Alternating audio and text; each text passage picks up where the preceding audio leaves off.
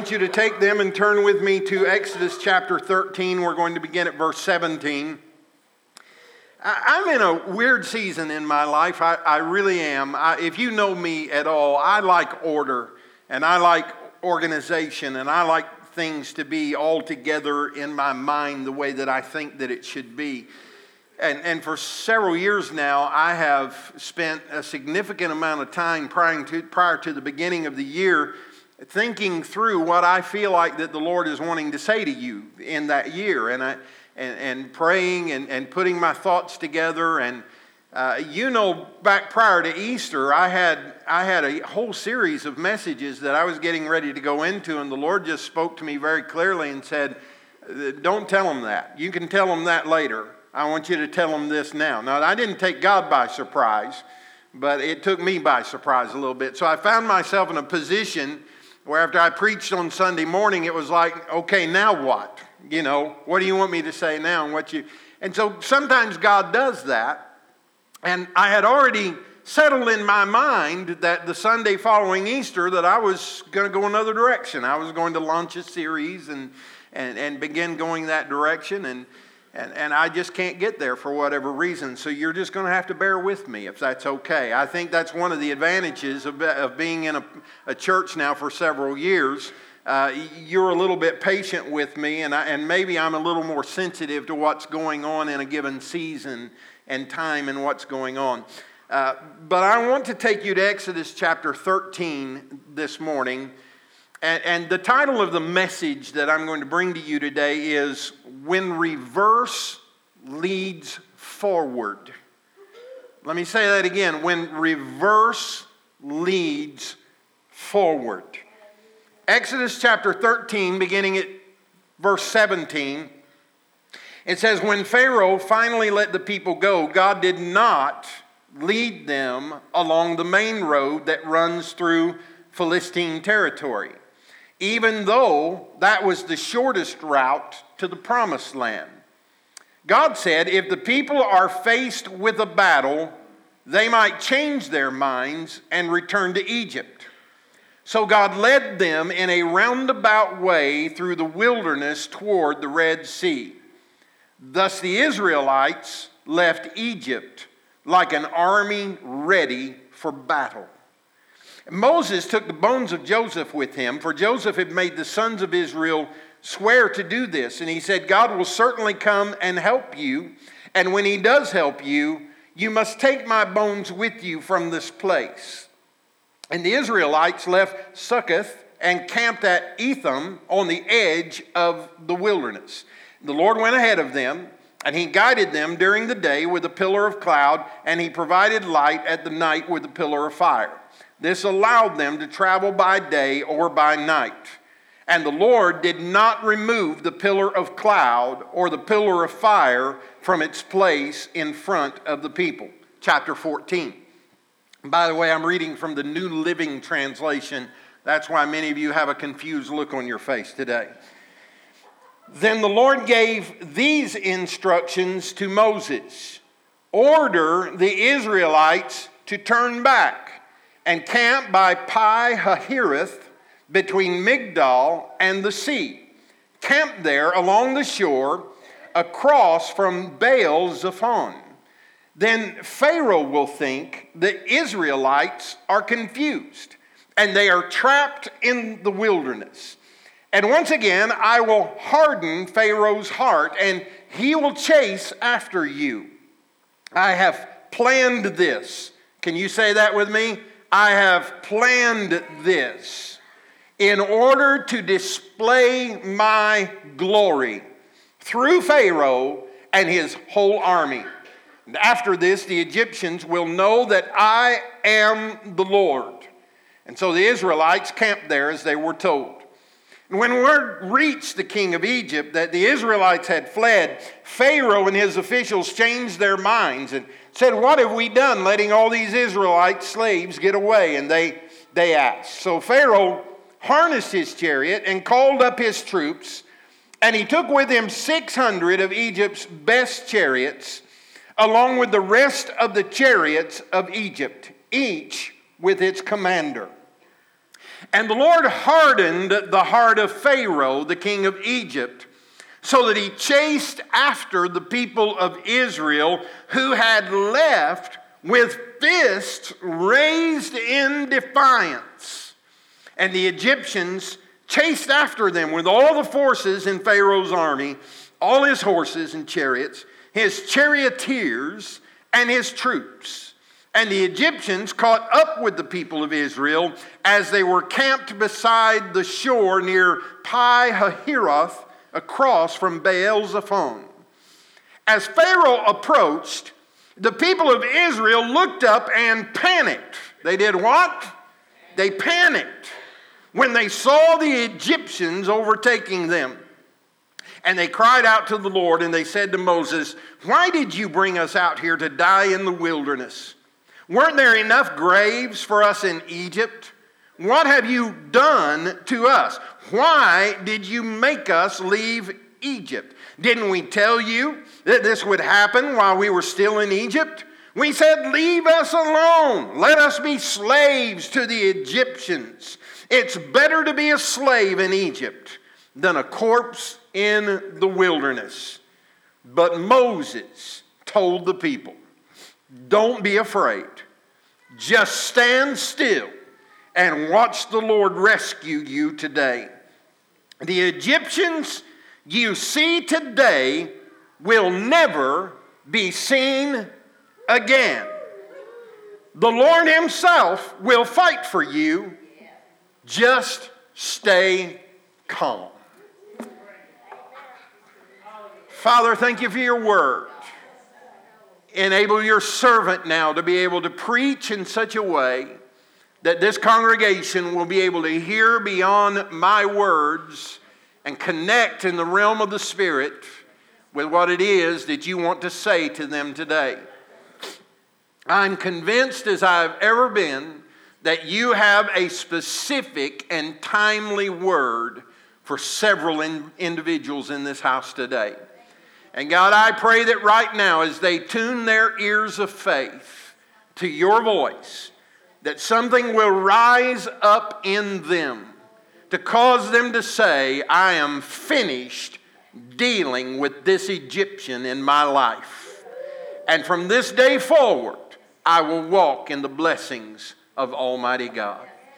And Lord, we turn this portion of the service into your hands, knowing that your word never, ever returns to you void, but always accomplishes everything that you send it for to do. In Jesus' name, amen and amen. High five your neighbor and say, I'm ready. How about you? I'm ready. How about you? Amen. Can I just be honest with you and tell you that sometimes God just doesn't make a whole lot of sense to me? Sometimes He does things that I just can't wrap my brain around. It just makes no sense to me that we can get positioned and in a place that we've been anticipating and looking for, and then God says, I'm not ready to release the blessing that I ultimately am going to release to you. Uh, we need to go backwards and pick up some things that we did not bring with us. Sometimes reverse leads forward. Doesn't that make sense? Now, chapters 13 and 14 of the book of Exodus record a very important historical event which is orchestrated by God on behalf of Israel. This was not Moses' idea. It was not Israel's idea. It was not the king's idea. It was not Pharaoh's idea. This was God's idea. God was orchestrating and putting this plan together. You see, Israel had been serving as slaves to the nation of Egypt for many years and they were now standing on the verge of something that many of them had never tasted before, and that is the taste of freedom. There are individuals in this house today that it's been a very long time for you. You have forgotten what freedom tastes like. I'm not talking about national freedom. I'm not talking about political freedom. I'm talking about spiritual freedom. I'm talking about getting up every day and knowing that you are free in Christ Jesus, that whom the Son sets free is free indeed. I am not in bondage to anything. I'm not in bondage to an attitude or an action. I'm not in bondage to my neighbor. I'm not addicted to something that is foreign to my body. I wake up every day of my life knowing that Jesus Christ, by his blood, has set me free. And for some of you, it's been a very, very long time. And you've been in bondage to some Egyptians in your life that I believe after today are going to leave your presence never to be seen again. Amen. So God is orchestrating this, and they are now standing on the verge of a new and exciting journey of faith that would ultimately lead to their freedom. God was setting the table of blessing, and the anticipation was building. Did you ever feel like God is about to do something? I mean, revival is about to break out. I believe my family members are about to get saved. I'm, I'm beginning to see signs that there's a change in their mind. Their attitude is different. The things that they're doing is different. The places that they're going is different. And I have in my spirit an anticipation that something is about to change. And then God rallies the troops and He sets us free. And we begin the journey of faith. And then all of a sudden, God says something dumb like this. He says, Then the Lord said to Moses, Tell the people of Israel to turn back. Now, I don't know how many of you took driver's ed. Did anybody? I, I, several. See, I grew up in a farming community where the only driver's ed that we got was on the farm tractors and on the cars, and, and dads just kind of pitched the keys to us and said, Don't kill yourself, boy. And we get in the car and drive. I, I was driving a car onto my own car in the town where I grew up, paid cash for it and, and drove it around town without a driver's license. I wasn't even old enough to have a driver's license, but in the community where I lived, it was just expected. That's the way you did it. But can you imagine going to driver's ed class and getting all strapped in. You've got your seat belts on and, and everything's just the way that it needs to be. And the instructor looks over at you and says something like this All right, we're going to put the car in gear and we're going to go forward in this direction. Would you please engage the transmission in reverse? Now, if you're like me, you would probably look at that individual and say, he or she has lost their mind. Because I heard them say, we're going to go forward. Would you put it in reverse? I don't know about you. I'm not as smart as I need to be on some days. But at that point, I would think I'm either in the car with a crazy person or something has been altered in that car that is going to make it do something that was not intended for it to do. Because you have to put the car in drive if you're going to go forward, not reverse. Because if you put it in reverse, you're going to go the other direction. But just like that car may have been modified to do what the instructor wants it to do, our life has been modified by the hand of God upon our lives. And when it seems to us that we have to go this way in order to move forward, and God says, turn around and go the other way, and don't just turn around, I want you to go back and I want you to find an exact exact spot right in front of Pharaoh, and I want you to pitch the tents up and sit there right in front of Pharaoh. Now, here's the deal God had modified and altered nature. It would make sense that we're going forward, we got to go this way. But in God's economy, going forward sometimes includes putting it in reverse. And so he said, I want you to reverse this thing and go back because I have a plan. I have hatched a plan that is going to make no sense to you whatsoever, but I'm going to harden the heart of Pharaoh. And when Pharaoh hardens his heart against me, it will come against you. But don't worry and don't be afraid because I've got everything in my control. It's going to be okay. And when I'm done, Egypt is going to know that I am the Lord God of Israel. You see, I could lead you on right now and you'd get everything that you desire to get, but it's not about you just getting what you want to get. There's a plan that has to be worked that will ultimately show the world that I am God. Hey, listen, there are some things right now that I wish God would do. There are some things right now that I wish were different in the world that we live in. But you know what? It's not my job to second guess God. It's not my job to hand him up a fax every day and say, if you'll do one, two, and three, everything will be just okay. It's my job to stand back and wait and be patient and say, God, I know that you are working your will for my life, even when it looks like I'm going backwards and going wrong direction. And when we get in these kind of crazy places with God, there are some things that we have to be careful of. There are some things that we need to be aware of that we have got to get under spiritual control. And the first one is this we have to be aware of emotional instability. We have to be aware of emotional instability. Because let me tell you something.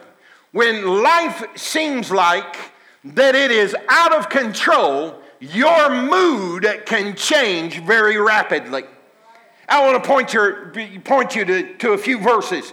In chapter 13, it, it says, uh, in verse 18, it says, Thus the Israelites left Egypt like an army that was ready for battle. They were, they were thinking clearly. They had gotten mil- in, into their military uh, mode and they were moving forward. They had grouped up into the different uh, uh, groups that, that, that, that would allow them to go forth. But God knew that they were not ready for war. They thought they were. They were getting ready for war, but God was, He knew they were not ready for war. And so it says that He would not take them along the main road that runs through the Philistine territory, even though that was the shortest route. Listen, here's the reason. Because God said, if the people are faced with a battle, they might change their minds and return to Egypt. Did you ever have the devil just thump you in the head real good one day? I mean, you'd, you'd, you'd, you'd listen to some big preacher and he's, he's got you all fired up and, and, and man, you can feel it in your bones and you're ready, you're ready to whip the devil. I mean, you're saying all the right things, you're making all the right de- declarations, you're, you're speaking the word of God, and you've just got this come on, devil attitude. Just, I double dog dare you to come after me because today is the day that I'm going to come against you and beat you as sure as the world. And then the devil comes and he tempts us, and we get as weak as little babies. We stick our little spiritual pacifier in our mouth and start sucking like we were six months old in, in the Lord because we were not ready to take on this fight. We were not emotionally and spiritually prepared to do it. And so God said, I'm not going to take you down the path that would allow you to engage in warfare because you are not ready for it.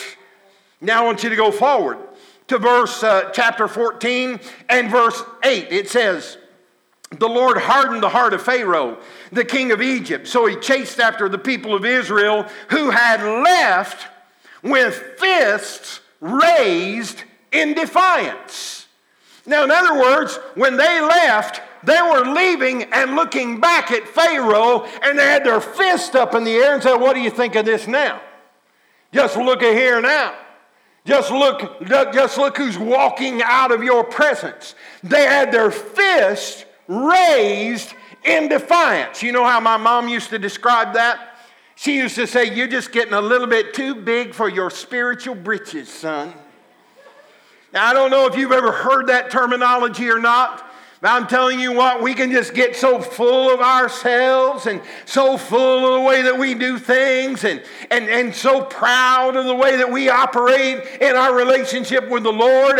And sometimes uh, our defiance against the enemy is revealing the lack of humility in our own spirituality. And, and so God has to set us up so that that defiant attitude can be returned to a state of humility. It says when they left, they put their fist up in the air and defiantly declared, We're leaving this place. But then, verse 10, notice, as Pharaoh approached, the people of Israel looked up and panicked when they saw the Egyptians overtaking them. Think about that for a minute. They, they leave in chapter 13. They're arrayed for battle. I mean, they're, they're ready. They, they're, they're in the organized uh, troops and, and they're ready to go. And, and as they turn around and give Pharaoh one last look, they throw their fist up in the air and they said, We're leaving here. We've defeated you. And then just a couple of verses later, Pharaoh says, Get my horse, get my chariots. I'm going after them. We shouldn't have ever let them go in the first place. And Pharaoh starts pursuing Israel, and when Israel looked around and saw them coming, the scripture says they panicked. I know some people like that. Man, you talk about faith talking people. They can talk the game until the devil shows up. And then all of a sudden, when the devil shows up, panic hits. I'm not as tough as I thought I was. I'm not nearly as manly as I thought I once was. And so their emotional stability is all over the place. And then they start saying things like this. They cried out to the Lord and they said to Moses, Why did you bring us out here in the, in the wilderness to die? What have you done to us? Weren't there enough graves in for us in Egypt? Why did you make us leave Egypt? Didn't we tell you that this would happen while we were still in Egypt? Leave us alone. Let us be slave to the Egyptians. It's better to be a slave in Egypt than a corpse in the wilderness. And just a few minutes before, they were saying, Look at this, Pharaoh. You see that? That's a knuckle sandwich and I'm going to plant it right on your nose. I'm going to splatter your nose in such a way that blood flies everywhere. Reminds me of when I was in school and there was a kid there named Butchie Kelly. And he was, he was, Butchie was the, he was the class bully and he'd bully everybody. And, and, and Butchie'd say, I tell you when school's out, you, I'm going to get you back behind the school bus and I'm going to put a hurting on you like you had never been hurt before in your life. And one of these days, I'm going to get you. And so one day we decided we were to get Butchie Kelly back we discovered that Butchie, Butchie liked prunes. And so on prune day at school, everybody said, I don't like prunes. And Butchie said, I like prunes. Can I have your prunes? Oh, yeah, you can have my prunes. And somebody else down here, I don't like prunes. And Butchie'd say, I like prunes. And he would have my prunes. I don't remember now, but it was somewhere over 40 prunes that we got into the stomach of Butchie Kelly. He went home early that day.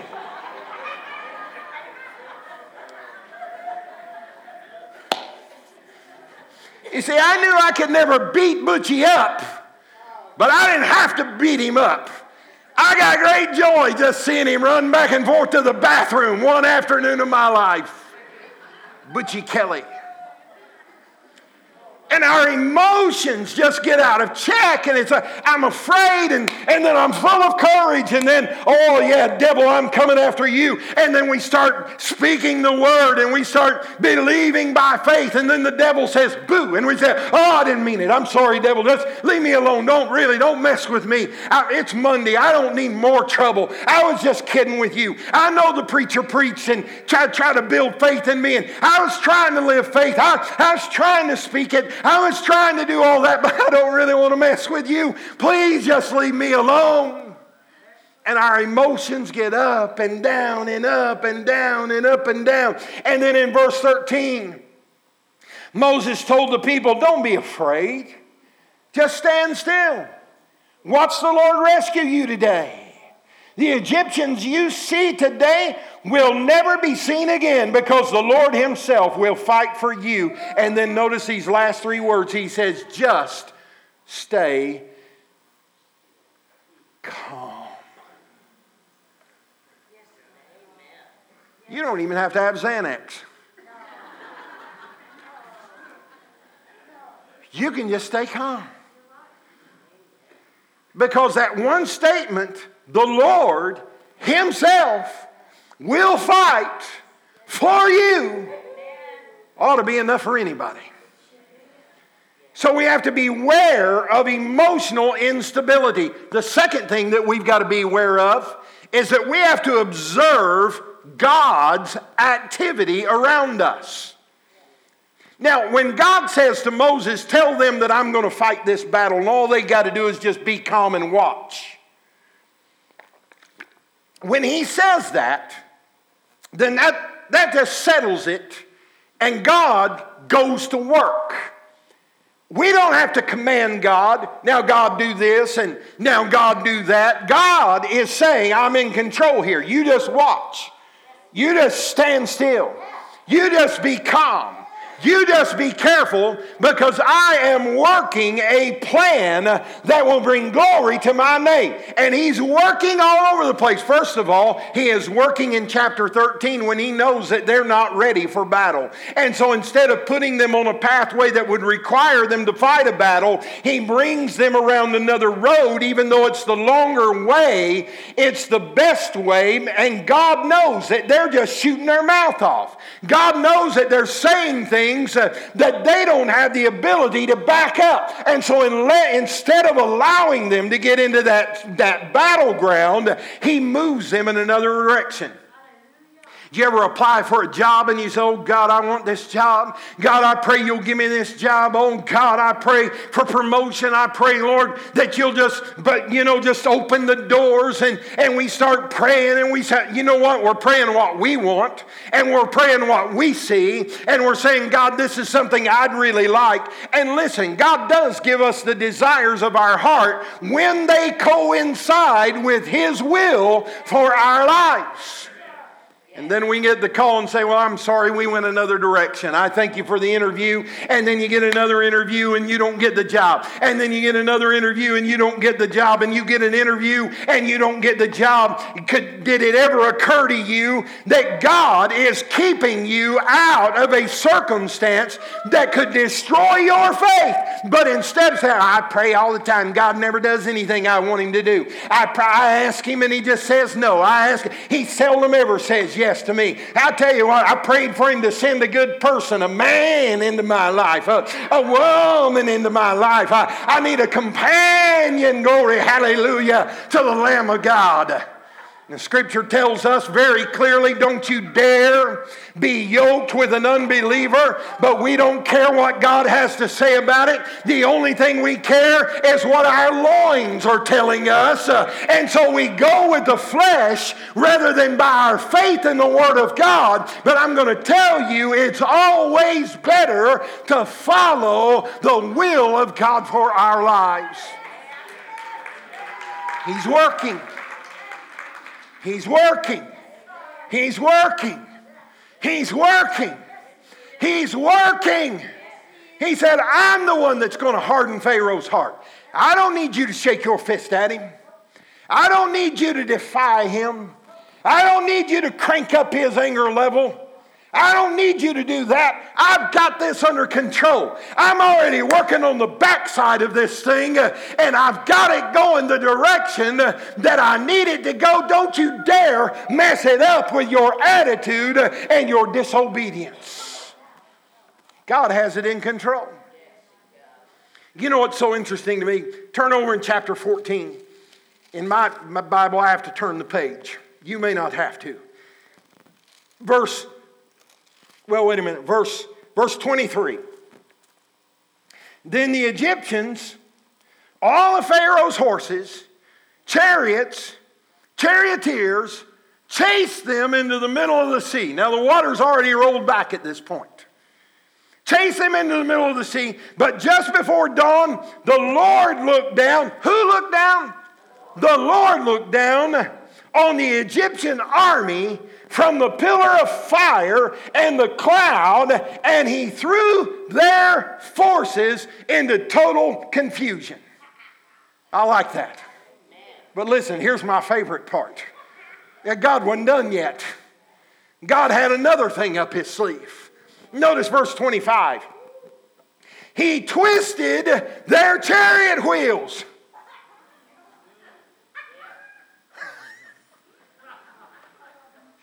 Can you even picture that in your mind? God didn't have to do that. He could have hit every one of them and picked them off with lightning bolts, but he said, let's have a little fun here.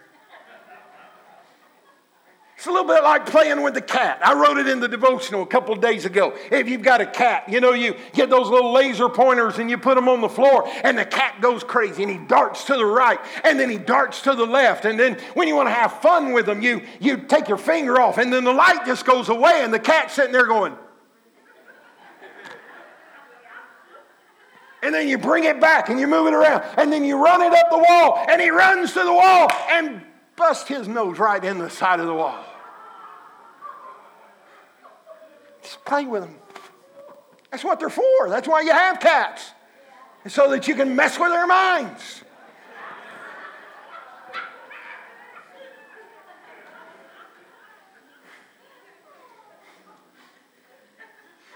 Can you imagine God's up there and he's playing with Pharaoh? And then he reaches down and he grabs their chariot and he wheels and he goes, and he goes over here to this one. And then over here. And all of a sudden, this smart aleck Pharaoh, who is getting ready to take Israel out, and they're chasing them through the dry seabed, all of a sudden they realize something. They said, Let's get out of here, away from these Israelites, for the Lord is fighting for them. Oh, hallelujah. Against Egypt. Let's get out of here. We're in the middle of a dry bed. We're not going to make it, boys. He's twisting our chariot wheels. We're never going to get out of here. And they tried to get out and they tried to get out. But the Lord God of Israel, when Moses got all of the Israelites out of the water, he said, Turn around now and just shut those waters. And when the waters came shut, the Egyptians were gone.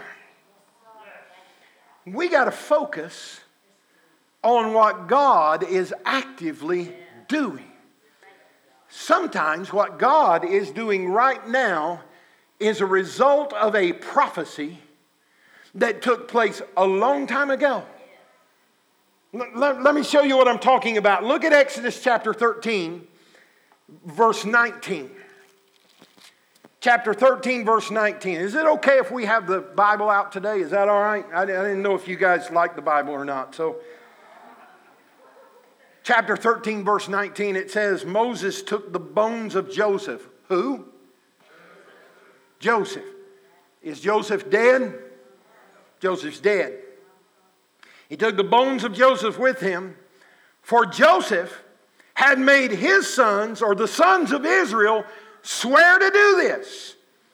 And Joseph said, Now, this word that's coming forth is a prophetic utterance that came from Joseph many years before. And Moses is now in a position to experience that prophecy coming alive. He said, He said, God will certainly come to help you. And when He does, you must take my bones with you from this place. Joseph said, Look, my time's over.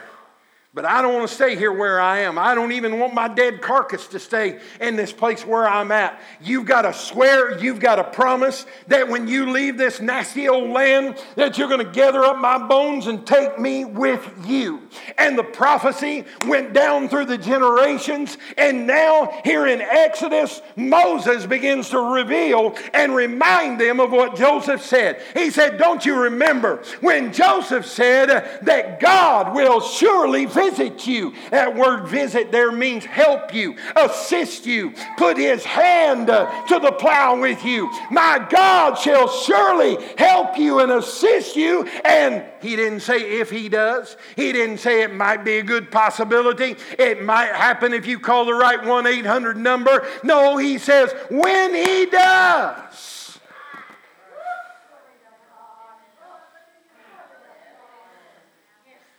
When he does. There are people underneath hearing my voice right now that you know, you know that something has been prophesied over you in your life. It may have been years ago. I'll never forget when I was just a kid, my dad had accepted the pastorate of a church in Eldorado, Illinois. It is the oldest organized Church of God congregation in the Church of God. Its serial number is 00001. And my dad went to pastor there. and when we were at the welcoming party, we were out at, at the school because we didn't have a fellowship hall at the church. So we were at the school. And, and we were playing basketball, some of us kids. And I was I was probably seven or eight years old, maybe, maybe nine. I don't know. I, I don't really remember, but I remember being out in the gymnasium of the school and we were playing basketball. And I'm a little guy and I'm sucking on a lemon drop. And I'm sucking on that lemon drop and I'm playing basketball. And, and when I did, it got stuck right here. And I could not breathe.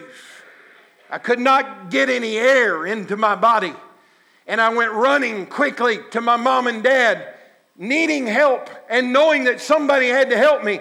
And this was before the Heimlich maneuver, nobody knew that. And some big guy over there saw me passing out, and I literally remember just going away and just, just leaving. And this big, big guy, he reached over and he picked me up by my ankles. And he held me up and he went, and when he did, that lemon drop dislodged out of my throat and rolled out on the floor, and I gasped for air. And everybody started talking, What happened? What happened? That big old God, guy said, God is not finished with this young man yet. He has a plan for his life.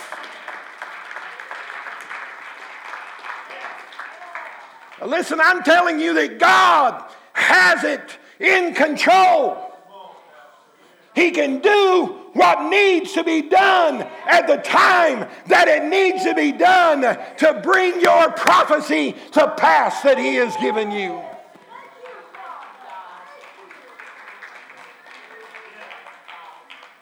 He's working. He's working. And finally, and one other thing.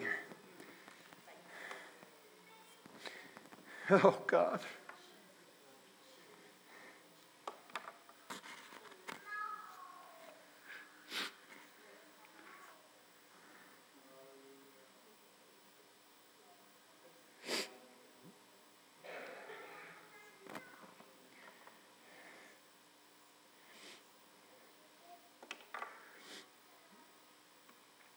Don't you give up on the dream that God put in your heart.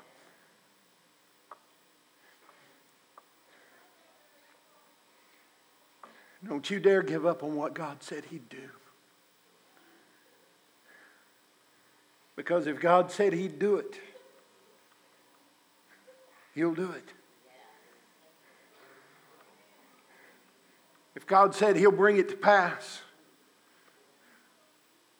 He'll bring it to pass.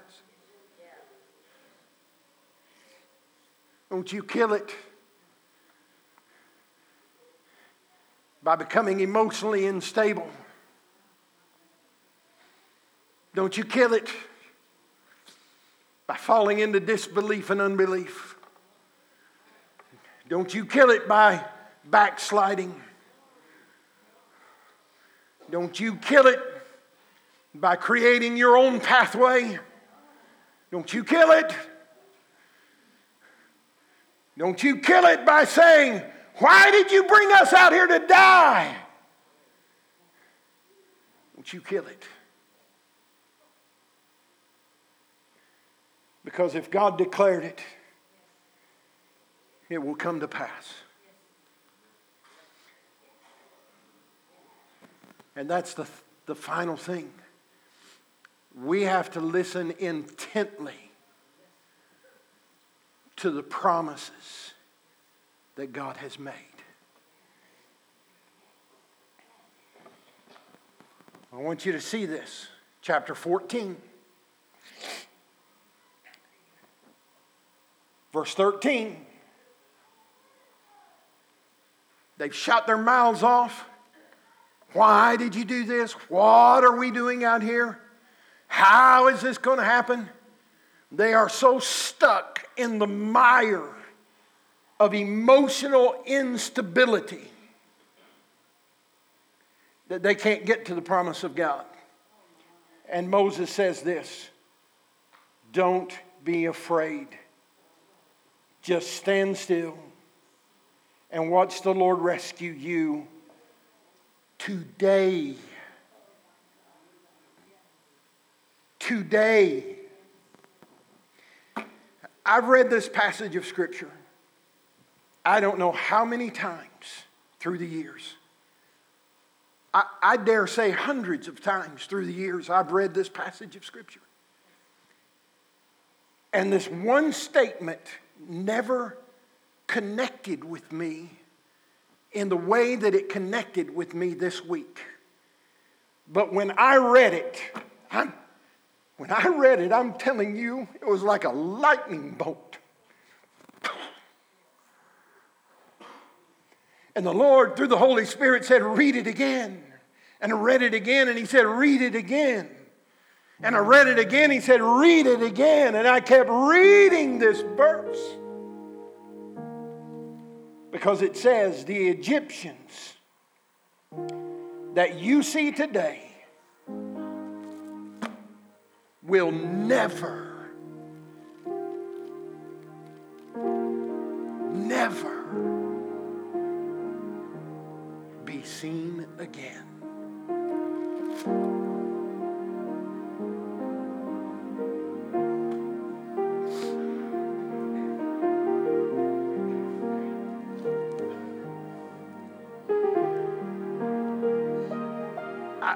I realize that I need to be politically correct here. But understand my heart, the Egyptians in the Old Testament represented the work of the enemy against God's people. So if you're here today and you're Egyptian by birth, don't take offense to what I'm about to say. But here's the word of the Lord for you today. It's time for you to let your Egyptian go. God wants to release you from the bondage of some Egyptian that has been holding you in captivity for far too long. Your Egyptian could be a bad attitude. Your Egyptian, your Egyptian could be unbelief. You can't get in the flow of the Spirit because you're too full of unbelief. Your Egyptian could be defiance.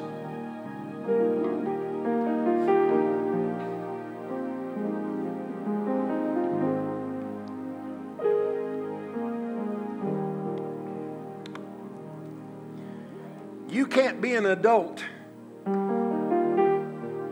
and be at odds with your mom and dad and expect you to be blessed. I'm meddling now. I quit preaching somewhere down the line, but I'm meddling now.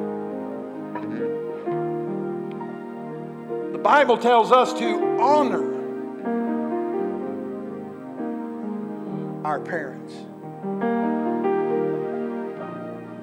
There's not a time limit on it. Well, I'm an adult now. I don't live in their household any longer. I can honor them if I want to.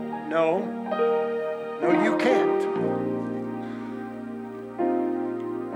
God said, honor your parents.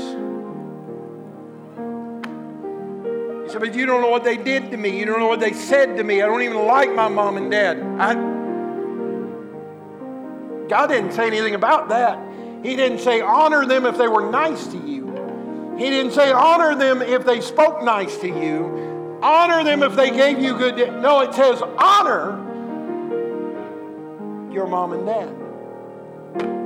And we've got adults walking around in this earth still carrying baggage and hurt and pain and anger and defiance because of something your mom and dad did years ago. Wouldn't you like to get free from that Egyptian today? I could go on and on and on, and I could tell you about circumstance after circumstance after circumstance. But you know, as well as you're sitting in this building today, what your Egyptian is.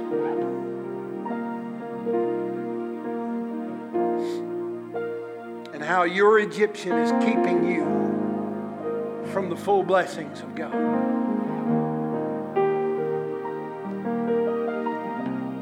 Moses said, if you'll just stand back and let God fight this battle, these Egyptians that you see today will never.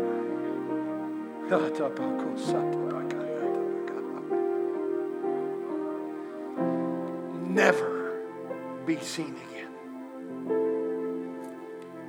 How do we know, Pastor, that that actually happened? And how do we know? Well, thank you for asking.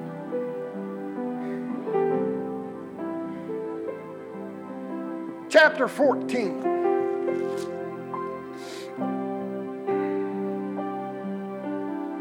When all the Israelites had reached the other side, the Lord said to Moses,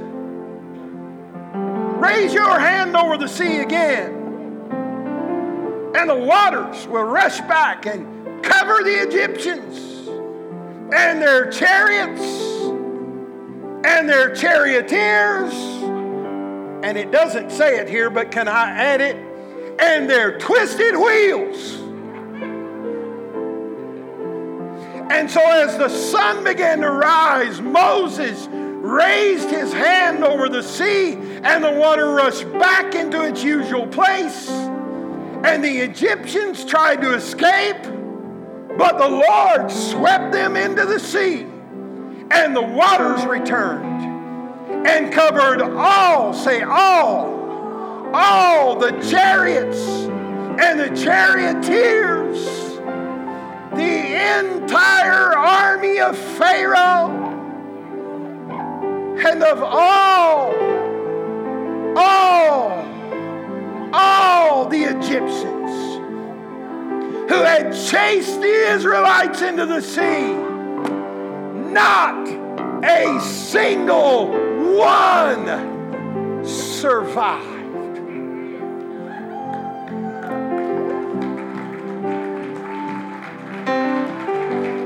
Not one. Not one. Not one. Not one. Say, Pastor, will God do that for me? He is not a respecter of persons.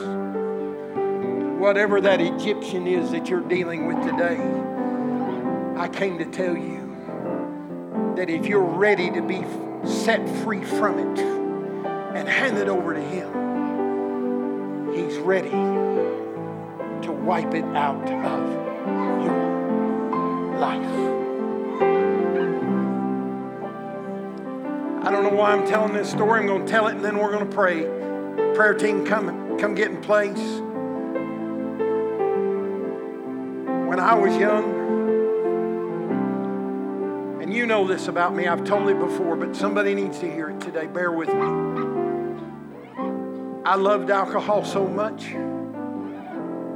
I could drink alcohol like I could drink water today. I have family members got so addicted to alcohol that it literally, literally took their lives, caused them to suffer liver diseases. And I was on that path. And I'm not here to preach against alcohol today. I'm talking about the bondage that can be created in a life.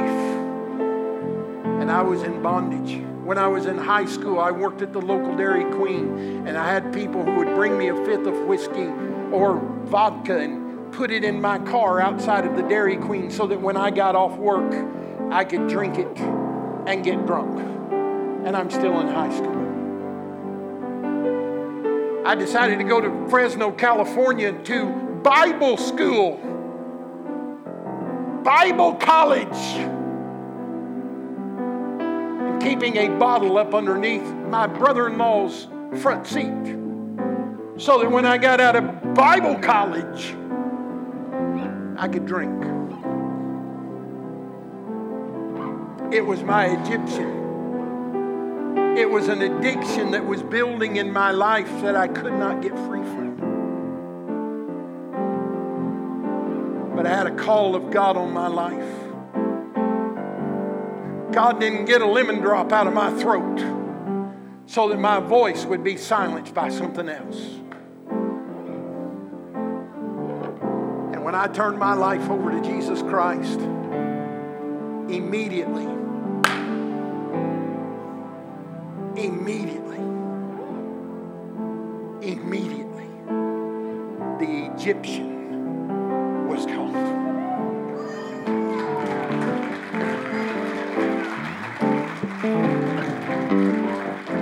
I was around other people who had their Egyptian in their hands. And I had no desire whatsoever because there was a knowledge in my mind that God has something greater in store for me. And that Egyptian has no place in my life because that Egyptian is going to choke the life out of me. That Egyptian is going to keep me from walking out of this riverbed and into the place of promise that He has for me. This Egyptian is going to work things in my life that will prevent me from being everything that I can be in Christ Jesus. Now, your Egyptian may not be alcohol, your Egyptian may be something totally different. Your Egyptian is just as real to you today as my Egyptian was to me in that day. But the same promise that God made to the Israelites in that day is the same promise that He is speaking to you today. He will set you free by His power. That Egyptian that you brought in that back door when you came in this morning today, if you can believe by faith, today will be the last day that you deal with that Egyptian in your lifetime.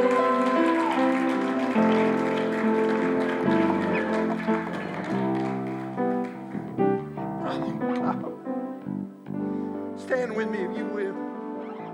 Spirit of intercession is in this house.